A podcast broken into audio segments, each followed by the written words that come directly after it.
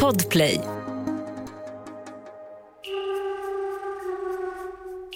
Planlägg er semester i tid. Se till att den blir er till bästa möjliga rekreation samt för dem av er som har tillfälle att företaga resor även en utvidgad kännedom om mitt eget land och folk. Välkomna till krimpoddarnas krimpods sommarföljetong Överkonstapelns sista fall.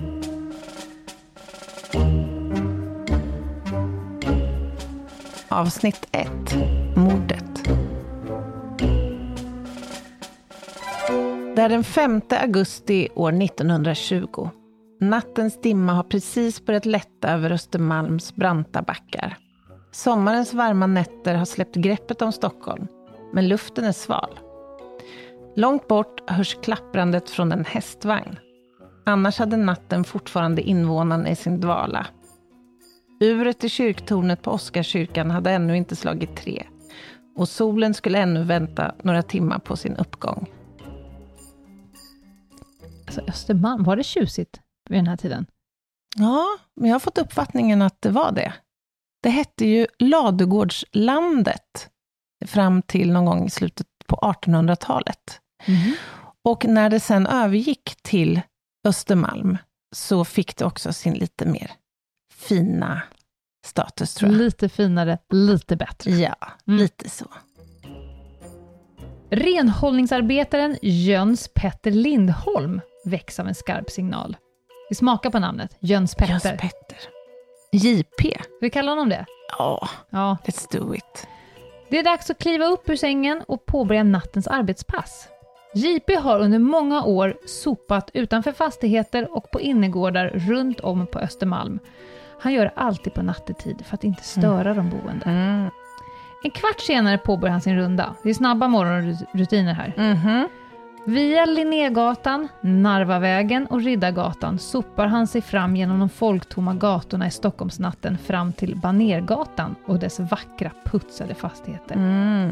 Han har under åren skött om en, en fastighet i korsningen Banergatan, Strandvägen. Jag då som är stockholmare kan säga att det är, det är i den fashionabla delen av Östermalm, Mm. nära vattnet. Det är Ja. fint här. Ja, kan jag tänka mig. Där har han lärt känna portvaktsfamiljen Bodén som bor på bottenvåningen tillsammans med deras inneboende ungmön Ebba Hellgren. Mm. Och eh, 03.00, då stannar JP eh, utanför fönstret som vetter ut mot Banergatan och reagerar då på att persiennen är halvt neddragen. Han vet att där inne så bor Ebba, hon är 22 år och hon har sitt rum då i anslutning till köket. Men han reagerar på det här och det är klart, han har ju liksom varit här nattetid ett antal gånger kan man Mm. tänka sig. Och kanske ja, har övat upp sin observationsförmåga. Mm, hur det brukar se ut. Ja, men precis. Han reagerar i alla fall på det här med persiennen. Eh, och han ska senare säga att den aldrig eh, har varit till hälften neddragen tidigare på natten. Och han funderar då på, vad kan det här bero på? Är Ebba inte hemma den här natten kanske? Eller kan det vara så att hon har manligt besök? I alla fall så fortsätter Jöns Petter här sin runda och sen går han då hem för att sova efter sitt pass. En kvart efter att renhållningsarbetaren hade lämnat den här adressen så, så ringer telefonen inne hos portvaktsparet Bodén. Det var då en polis som ringde och som uttryckte oro för Ebbas hälsotillstånd och ville att portvaktsparet skulle se till henne. Så herr Bodén då, han går över gården till sitt kök för att komma fram till Ebbas rum och fann henne livlös liggandes i sängen. Han går över gården till sitt kök. ja, Det verkar stökigt. Ja, alltså jag har ju sett planlösningen här för familjen Bodéns eh, våning. Och det är lite intressant, för då har de ju en stor del av våningen som liksom vetter ut mot en annan del av det här kvarteret. Ja, mot Strandvägen, Ja, ner mot vattnet. Precis. Och sen då så har ju Ebba sitt rum ut mot Banergatan. Mm. Men det tillhör samma våning på något sätt. Ja. Mm,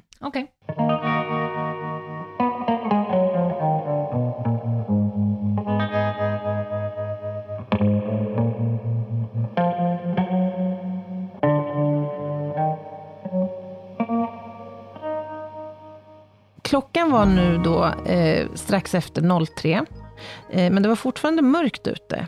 Och polisen som hade ringt och väckt herr Bodén, han anslöt till platsen och gemensamt så försökte de väcka liv i Ebba.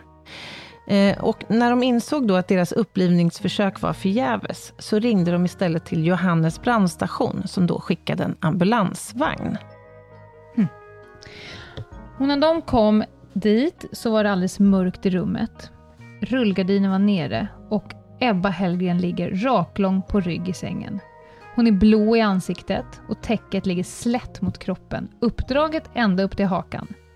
Ena ögat är halvöppet. Mm. Inga tecken på liv. Varför ena ögat öppet, Anna? Ja, det kan man verkligen fråga sig. Alltså det är lite olika det där. En uh -huh. del, eh, när man avlider, har ju ögonen faktiskt öppna. Ibland det ena, ibland båda.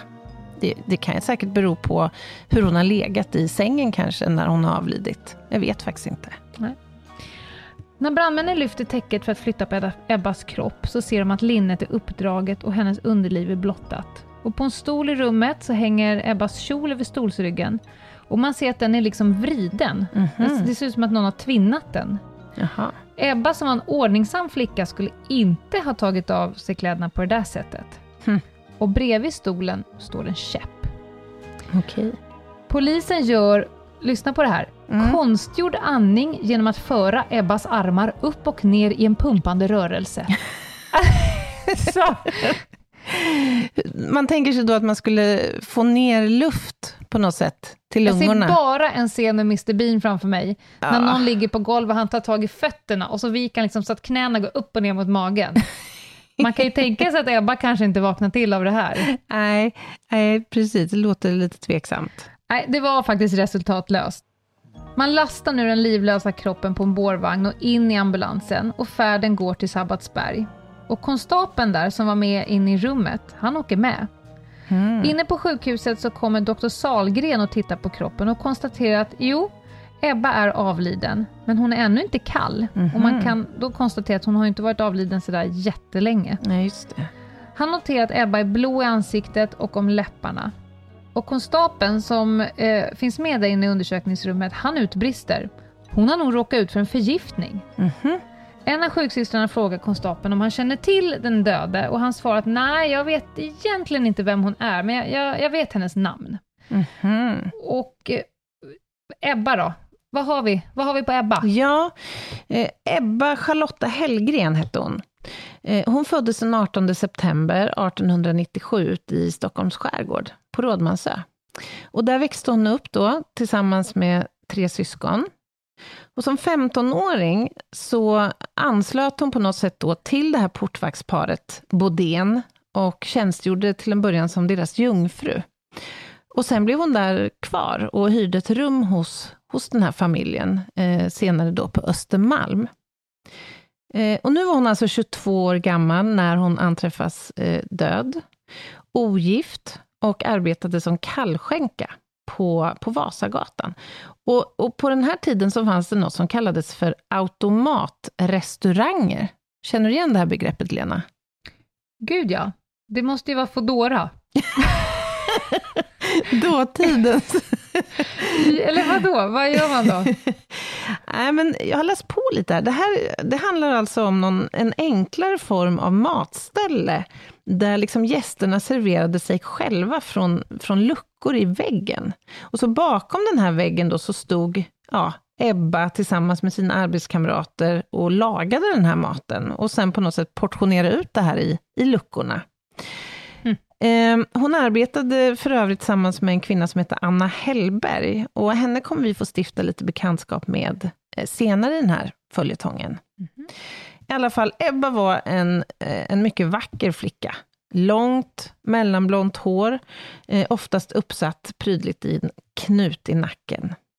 Och när hon inte arbetade så, så uppskattade hon att hänga med sina vänner, eh, som väl 22-åringar gör mest, mm. tänker jag. Hon var väldigt social.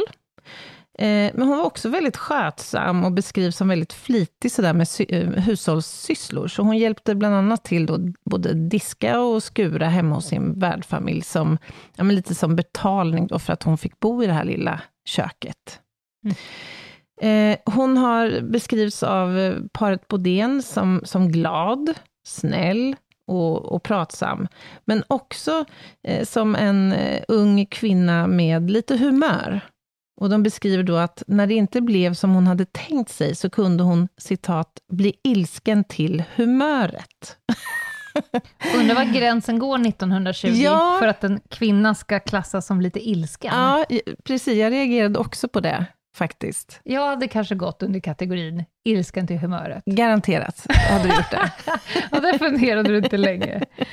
Men du, alltså här, det, det verkar ju ganska mystiskt, det här. Ja, lite är det som man blir nyfiken på. Ett poddtips från Podplay. I fallen jag aldrig glömmer djupdyker Hasse Aro i arbetet bakom några av Sveriges mest uppseendeväckande brottsutredningar går vi in med hemlig telefonavlyssning och, och då upplever vi att vi får en total förändring av hans beteende. Vad är det som händer nu? Vem är det som läcker? Och så säger han att jag är kriminell, jag har varit kriminell i hela mitt liv men att mörda ett barn, där går min gräns. Nya säsongen av Fallen jag aldrig glömmer på Podplay. Men är det inte dags för polisen att kopplas in här? Dödsfallet rapporteras in till polisen 05.00 samma morgon mm. och eh, en undersökning inleds. En kriminalkonstapel skickas faktiskt till lägenheten direkt för att förhöra portvaktsparet Bodén. Mm. Och herr Bodén uppgav då att han hade fått det här telefonsamtalet från en polis som uppmanat honom att titta till Ebba, då han var orolig för hennes hälsa. Mm.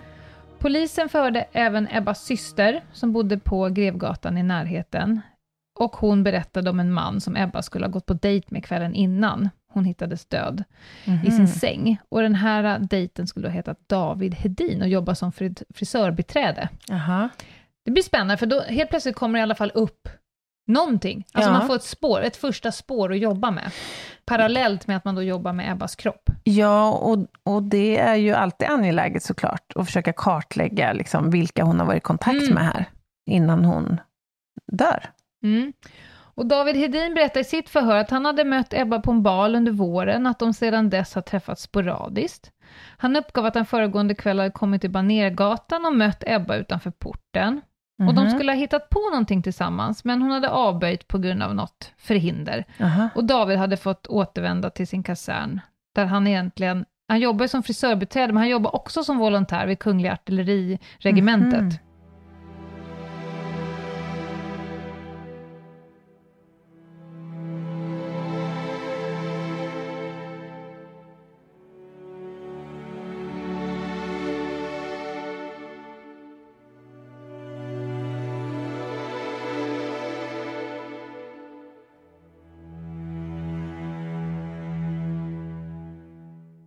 Nåväl, morgonen gryr nu då och snart ska renhållningsarbetaren J.P. Lindholm vakna efter sitt nattpass. Mm. Han slår upp morgontidningen och vad kan han läsa där? Ja, då möts han ju av eh, rubriker i tidningen här, giftdrama på Östermalm. Och det här är väl då utifrån uppgiften som den här konstapeln lämnar mm. på sjukhuset, kan man anta. Så här står det beskrivet då i den här notisen. Under natten har liket efter fröken Ebba Hallgren anträffats död i sin bostad på Banergatan, till synes giftmördad. Fallet kräver en mycket grundlig undersökning och har redan under morgonen överlämnats till kriminalavdelningen, där före, före detta kriminalkommissarien Edvard Eriksson och ett antal kriminalkonstaplar förordnats att ta hand om, citat, härvan.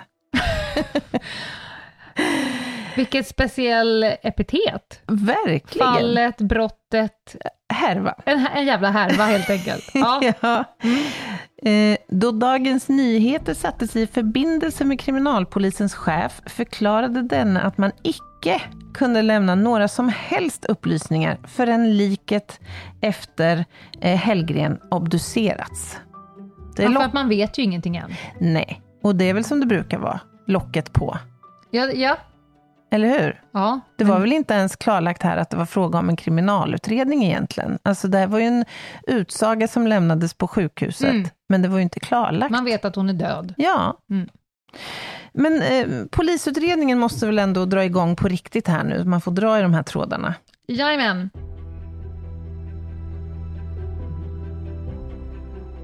Kriminalavdelningens chef, Erik Hellgren, det blir ju en intressant eh, person för resten Mm. av den här utredningen. Han kunde inte utesluta brott och därför satte han in mordutredarna Johan Svensson och Edvard Eriksson in på det här fallet. Mhm. Ebba framstod som en person som levde ett stillsamt och skötsamt liv och inget avvikande hade egentligen framkommit. Och för att komma vidare i utredningen och i frågan vad som har hänt Ebba så inriktar man sig nu dels på att kartlägga vilka individer som funnits Mm. runt henne och hur deras förehavande sett ut, samt att obducera hennes kropp. Mm. Ja. Alltså jag skulle säga det är ingen som helst skillnad mot so far en brottsutredning eller en utredning kring ett dödsfall 1920 som 2021. Nej men verkligen inte. Det jag direkt tänker är ju att de, de verkar ju ha varit på tårna här. Det är snabbt. Ja, det är verkligen snabbt marscherat. Hon har ju Liksom. knappt dött. Nej, precis. Men alltså, det, det finns ju trots allt lite andra åtgärder som man idag skulle vidta. Och många av dem kunde man inte då utföra ju. Jag tänker till exempel på att tumma master kanske, och alltså utnyttja principen att vi idag kommunicerar väldigt mycket digitalt. Ju. Ja. Och tömma master eh, betyder helt enkelt att man tankar ner digital trafik som har skett i området, så att man får reda på vilka som har varit på platsen till exempel. Ja, vilka telefoner som Mm. har kopplat upp helt enkelt. Mm. Och jag menar, Ebba här hade ju inte heller någon telefon Nej. som man kunde tumma. Det hade ju annars varit intressant Mm. idag. Men jag tänker dörrknackning till exempel. Mm. Tror de gjorde det? Alltså jag tänker, det här inträffar ju mitt i natten, Mm. när människor ligger och sover. Så det är klart, har det inte liksom föregåtts av någon form av handgemäng eller dispyt, eller, så är det väl inte så troligt att en sån skulle kanske ge så himla mycket. Men det är klart, det, det vore väl bra. Mm. Vad skulle du som kriminaltekniker eh, tycka vore mummigt om de drog igång nu då? Ja, men jag skulle naturligtvis vilja dels att man spärrar av den här platsen och Mm. genomför en ordentlig brottsplatsundersökning. Men annars så blir ju obduktionen väldigt, väldigt central här. Mm.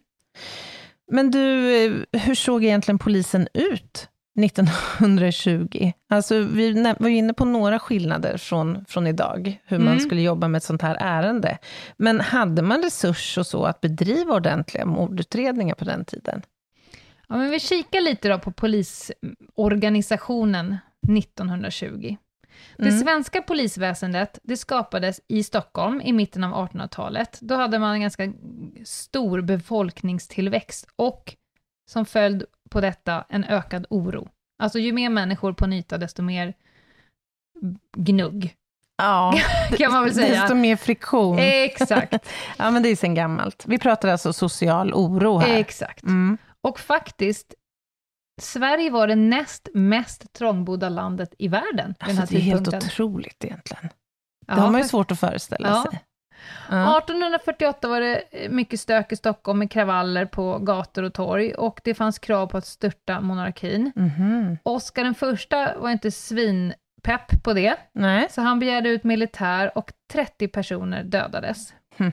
Behovet växte av en professionell organiserad poliskår Mm. och medborgarna de ville ha en fungerande ordningsmakt, men kände samtidigt obehag av en yrkeskår som hade liksom rätt att ingripa i en enskildes liv. Mm. Reflektion av Ljungan, Mm. det är ingen som helst skillnad från nu. Nej. De allra flesta vill ju ha en ordning och reda, de vill ha en ordningsmakt som är handlingskraftig och duktig och till för folket, men man vill hela tiden säkerställa att människor och medborgares friheter Mm. och rättigheter och integritet säkras och ja. respekteras. Ja. 1850 kom i alla fall den stora polisreformen. Eh, och då organiserades polisen från ett väldigt kritiserat och illa fungerande system. Och grunden för ett system som vi faktiskt än idag har lades då. ja. Mhm. Intressant. Ska vi se om den här meningen triggar dig på något sätt. Ja. Omorganisationen 1850 byggde på tanken att hela polisväsendet skulle läggas ihop under en myndighet och att polispersonalen skulle utökas. Men det låter ju som en eh, copy-paste som gjordes då 2015. Exakt Eller? samma sak. Och det här, jag fnissade så när jag Intressant. hittade det här i en artikel, för att jag vet ju själv när man jobbar så, eh, liksom, med äldre kollegor, Mm. och de muttrar ju, och det är ju suck och stön Ah, så fort någon börjar prata om organisation, för det går ju i cirklar. ja, ja, visst Jag gör det. själv, som bara, det är ju 21 år sedan jag blev polis, Ah. jag har ju varit med och liksom sett att, men vad fan, vi la ju ner det här reformen, nu ska den till igen för att den var så himla bra. Jag tror ju inte det här omorganisationsfenomenet är unikt för just Polismyndigheten, men eftersom det är där vi har varit verksamma ett Ja. tag, så... så Mm. ja, ja. Men i alla fall, vad sa du, 350 000 ungefär som bodde i Stockholm?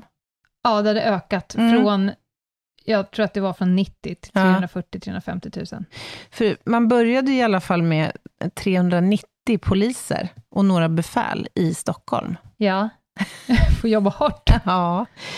Och här så fick man ju då, den första uniformen togs fram. Och poliserna fick också träbatonger nu.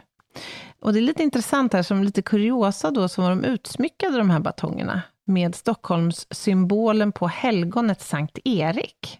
Mhm. Eh, och det här är lite kul tycker jag, för att bat- batongen fungerade både som vapen, men också som polislägg. Och den kallades för köttkorven. jag har så många tankar kring det här. Som lägg? Ja, just det. Så man Åh. langar fram köttkorven då, Ja. i tid och otid. Att spännande. Man ska glida ner på mataffären och handla något. Eller eh, gå på Systembolag, jag vet inte i vilka hänseenden man visade lägg. Så här, har du lägg? Ja, jag ska bara hålla fram köttkorven. Och så slänger man upp en batong på disken. Helt otroligt. Ja, vi är glada att det har i alla fall förfinas lite grann. Ja, men exakt. Men de hade faktiskt också sabel, men bara på nätterna. Ja, var det farligare då, man behövde tyngre Ja, det kan man tänka grejer. sig. Ja. Eh, och här börjar det komma lite då formella krav också, för att bli antagen som polis. Och då skulle man vara minst 170 cm lång, mellan 24 och 35 år gammal och läs och skrivkunnig. Så det var ganska tajt Ja. fönster där, om man ville bli Ja, polis, får man ändå säga. Och andra kvalifikationer då, det var ju att man skulle ha gott omdöme, lugnt sinnelag, god hälsa och stark kroppsbyggnad. Vad spännande. Vem, man skulle vilja veta om det fanns psykolog... alltså vem var det som bedömde om huruvida du hade ett lugnt sinnelag? Ja, bra fråga. Det fanns i vart fall ingen utbildning vid den här tidpunkten. Utan istället så jobbar man då med dåtidens liksom lär, lärlingssystem. Så man blev upplärd helt enkelt av äldre poliser. Som inte heller hade fått någon utbildning. Nej, exakt. Men det fanns också s- stora disciplinära problem här eh, inom eh, kåren. Och det handlade ju då om försummelse i tjänst oftast. Och det kunde handla om otillåtet prat, till exempel under patrullering. Usch då. Ja, det, usch vad tråkigt. Ja. Mm. Eller att man brast i sin uppmärksamhet. Men också fylla, fylleri i tjänst, ohövligt beteende och uppstudsighet mot befäl var också vanligt, sägs det. Ja. va, va, nutidens vadå, ordervägran? Ja, kanske. Eller att man bara är Ja, Jag vet inte om det inte... stursk? Ja, men det kanske var så att liksom, idag så har man större möjlighet att, jag vet inte, ifrågasätta kanske fel, men ändå föra något slags resonemang kring Mm. jobbet med Kanske var befäl. mer hierarkiskt. Ja, det känns, Ja. det känns faktiskt så. Mm. Eh, men det var också ganska vanligt faktiskt under jobb att poliser somnade, både på liksom vaktkontoret eller under sin runda. ja. Eh, och angående det här med patrullering, så är det lite intressant tycker jag, att eh, då var det så att befälen då patrullerade åt ett håll, och poliskonstaplarna så att säga åt det andra hållet. Mm. Jag tror jag fattar varför. Aha. Om de ska ha en chans att se om de går och sover. Då Ah, vill det till ja, att ja. man möter dem då och då. Ja, ja, ja, ja, såklart. Smart. vad hände om man eh, var full då? Eller uppstudsig eller ha, hade somnat? Ja, men alltså det skiljer sig ju inte så mycket från hur det ser ut idag. Det handlar om löneavdrag, varning eller faktiskt till och med avsked. Och det är ju så PAN jobbar idag, Polisens ansvarsnämnd. Det är de Mm. disciplinära påföljder man kan förvänta sig om man somna, somnar i vaktkontoret.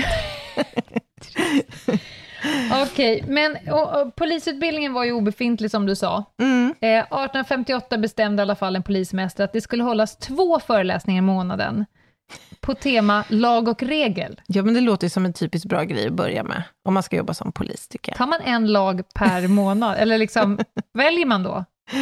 Jaha, säg det. Och för att eh, konstaplarna skulle kunna behålla den här goda kroppsbyggnaden Mm. de skulle ha för att få bli poliser, då började man faktiskt nu också träna fäktning och gymnastik. Jaha, så fäktning var liksom dåtidens självskyddsträning? Jag tror att det var dåtidens padel. Okej. Ja, ja, men man, man skapade i alla fall en ny utbildning med både teori och praktik och sen till slut kom också formella krav på examen. Och 1970 då hade man etablerat en, en polisskola. Mhm. Eh, 1920, nu är vi då året då Ebba dog. Då Mm. fanns det 900 poliser i stan som skulle hålla ordning på de här 340 000 människorna. Ja. Detektiv. Det jag skojar bara.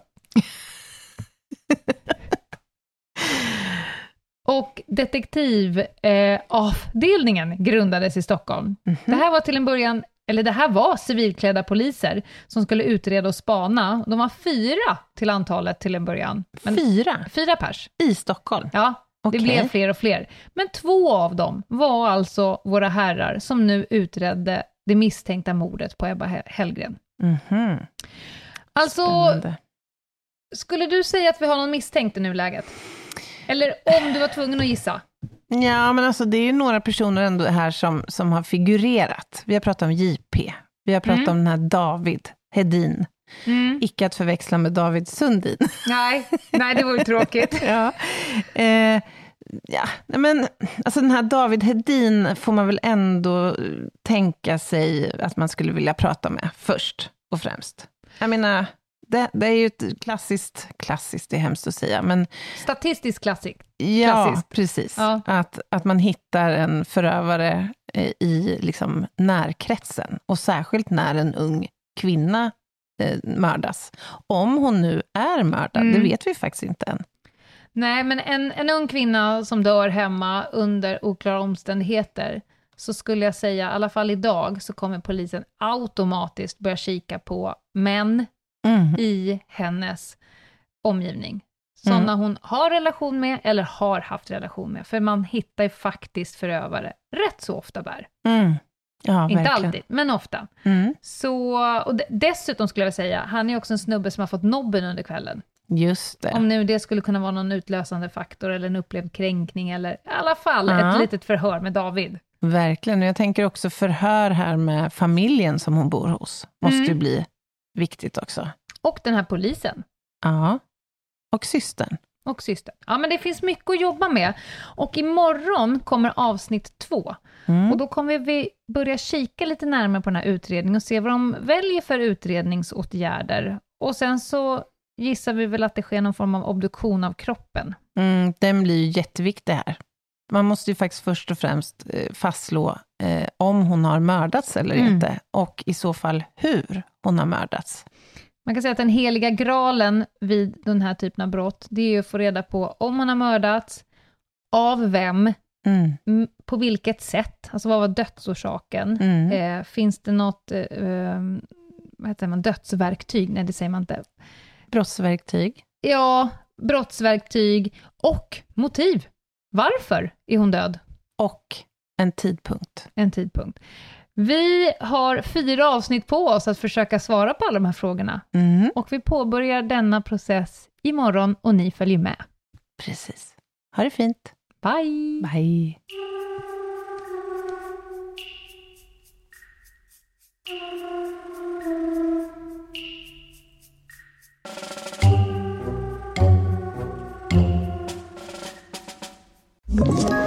Ett poddtips från Podplay. I podden Något Kaiko garanterar östgötarna Brutti och jag, Davva, dig en stor dos skratt. Där följer jag pladask för köttätandet igen. Man är lite som en jävla vampyr. Man har fått lite blodsmak och då måste man ha mer. Udda spaningar, fängslande anekdoter och en och annan arg rant. Jag måste ha mitt kaffe på morgonen för annars är jag ingen trevlig människa. Då är du ingen trevlig människa, punkt. Något Kaiko, hör du på Podplay. Därför är gardinerna.